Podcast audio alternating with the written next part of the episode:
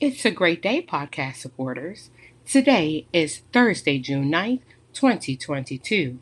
It's your girl, the inspirational motivator, with a quick moment to motivate you. Sometimes you have to go through the worst to get the best. Yes, sometimes you have to go through the worst to get the best. So I challenge you today to be patient. Patience really is a virtue. And think about it. You never really want anything before its appropriate time of arrival.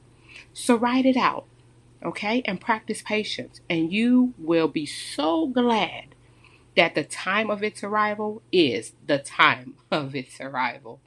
Until next time, this is the Inspirational Motivator signing off. Have an amazing day on purpose. Goodbye.